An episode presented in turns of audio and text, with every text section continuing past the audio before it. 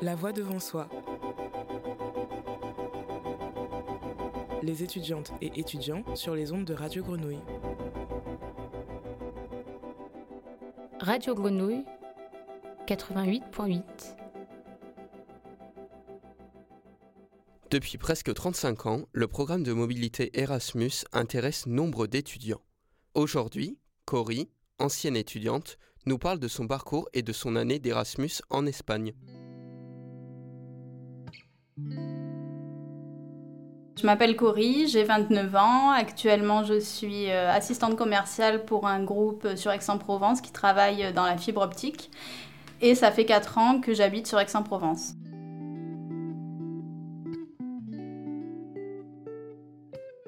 J'ai terminé mes études euh, en 2016, donc euh, je vais vous retracer un petit peu mon, parcours.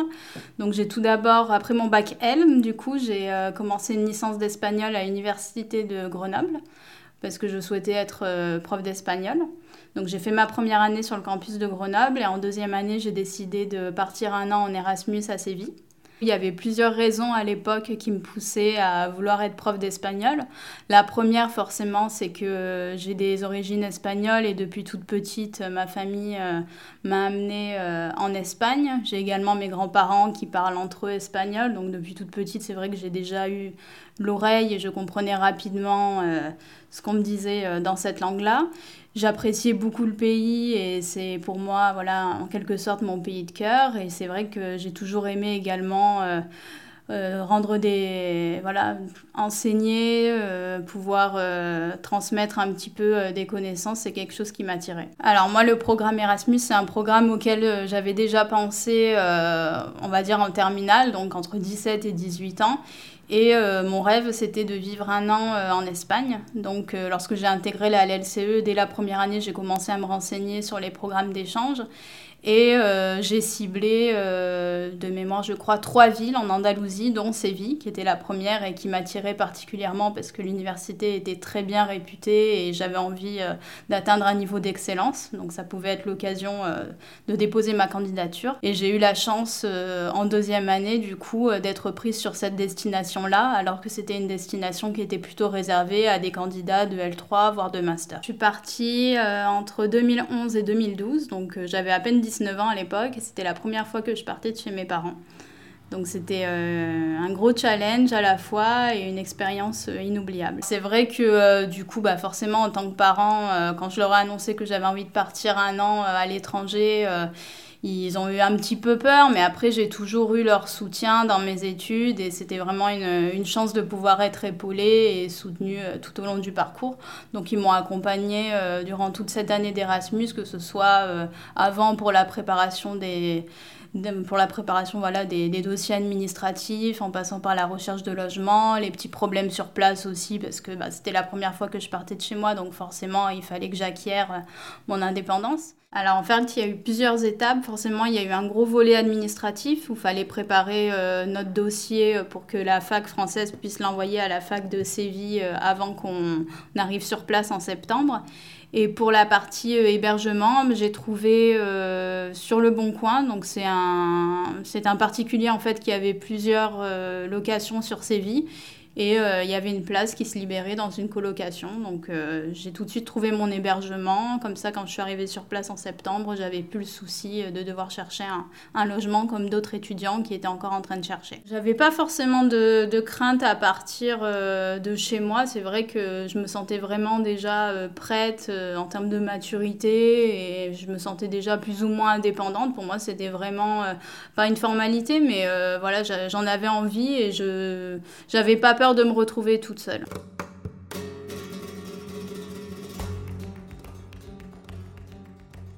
Après, c'est vrai que euh, lors de l'arrivée sur place, forcément, il y a beaucoup d'informations à, assimiler d'un coup. On rencontre de nouvelles personnes, il faut se familiariser à une nouvelle culture. Et le premier mois, notamment bah, à l'écoute d'une langue étrangère, c'est vrai que j'avais souvent des, petits mots de tête qui arrivaient parce que bon, bah, je, je, parlais très bien espagnol avant de partir. J'avais un bon niveau euh, pour mon, pour mon niveau d'études, on va dire. Mais de l'entendre tous les jours, H24, c'était différent que d'avoir mes 35 heures de cours hebdomadaires à la fac française. Donc au début, oui, ça m'a demandé un petit peu de, de, réflexion et il a fallu, il a fallu s'adapter. Bah, l'accompagnement, oui, était meilleur, on va dire, sur place. Séville était beaucoup plus organisé que Grenoble. Donc c'est vrai qu'on avait des référents euh, pour euh, chaque université correspondante. Et euh, les professeurs étaient très ouverts, bienveillants, et ça nous a permis voilà, de vite s'intégrer et de régler toute la, toute la paperasse administrative en quelque sorte qui pouvait nous prendre du temps et qui nous pénalisait en quelque sorte sur le début des cours.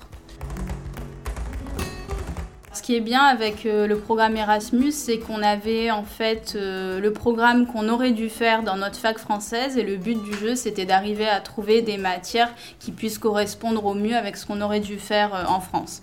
En l'occurrence, du coup, Grenoble m'avait envoyé le, plan, de, le plan des, matières et moi, du coup, j'ai réussi à faire matcher les trois quarts des matières bah, pendant mon premier semestre et euh, le, dernier, euh, le dernier tiers restant euh, pour le deuxième semestre. Donc c'est vraiment moi qui choisissais mes matières. Ça pouvait être des matières de première année, de master, voilà.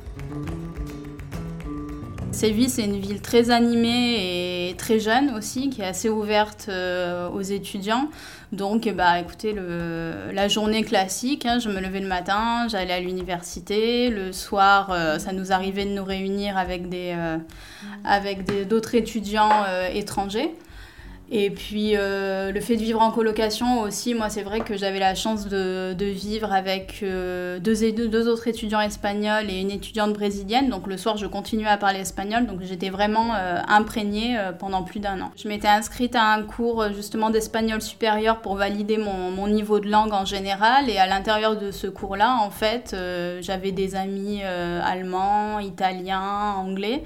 Et on avait pour coutume de, de voyager ensemble euh, les week-ends, parce qu'on faisait partie de l'association Erasmus, donc on avait des étudiants de Séville qui négociaient voilà, des, partenariats ou euh, qui nous créaient des soirées pour qu'on puisse voyager tous ensemble et profiter euh, du pays et donc découvrir de nouvelles villes. Alors le retour a été un petit peu compliqué dans le sens où euh, l'Erasmus, c'est vrai que c'est quand même une année à part, euh, c'est quelque chose de qu'on vit une fois dans sa vie. Et euh, d'être parti aussi peut-être si jeune, moi c'était la première fois que je partais de chez moi. C'est le retour dans ma famille forcément a, eu un effet de douche, douche froide parce que bah, je perdais un petit peu l'indépendance que, que j'avais acquise et forcément, tout me paraissait un petit peu fade en rentrant en France, même les soirées voilà, avec mes amis ou des choses simples, ou encore euh, l'université à Grenoble. J'arrivais plus à retrouver cet état d'esprit euh, Erasmus que j'avais euh, pendant un an. J'ai gardé pas mal de contacts via les réseaux sociaux notamment, et j'ai deux très bonnes amies espagnoles, donc, dont une qui habite en France maintenant parce qu'elle souhaitait également faire le programme Erasmus, et puis elle a décidé de s'installer définitivement en France et euh, d'autres avec qui euh, j'échange régulièrement euh, sur les réseaux. Je suis repartie quand même avec un niveau de langue quasi bilingue, donc ça c'était pas négligeable pour la suite de mes études, que ce soit voilà pour le tourisme ou ensuite dans le commerce international ou même actuellement. C'est vrai que ça fait toujours une corde de plus à son arc.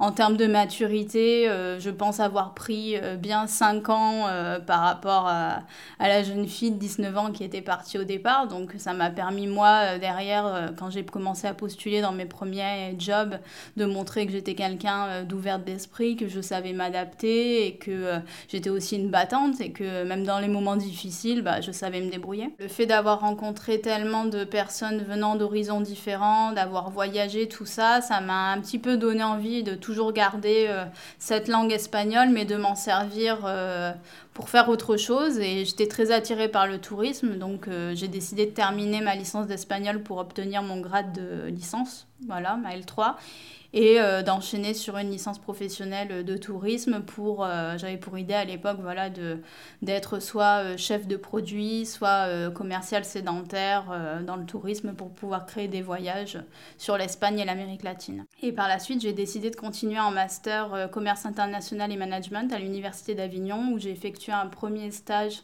dans un tour opérateur sur Annecy et mon stage de fin d'études à Nice dans un groupe hôtelier.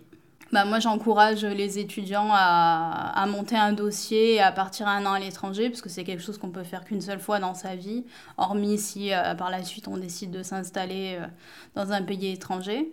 Et voilà, de ne pas avoir peur, de privilégier aussi euh, un an plutôt qu'un semestre, parce que c'est vrai que j'avais des amis qui étaient restés uniquement jusqu'au mois de décembre et qui, qui pleuraient déjà en novembre de devoir partir parce que l'aventure s'était arrêtée trop vite. Et puis euh, voilà, d'avoir confiance en soi et que de toute façon, quoi qu'il arrive, on n'en tire que du bien.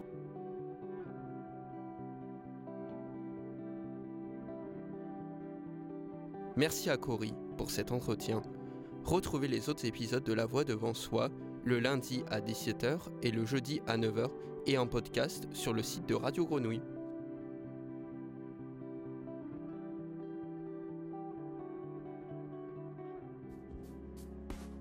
Les étudiantes et étudiants sur les ondes de Radio Grenouille. Radio Grenouille 88.8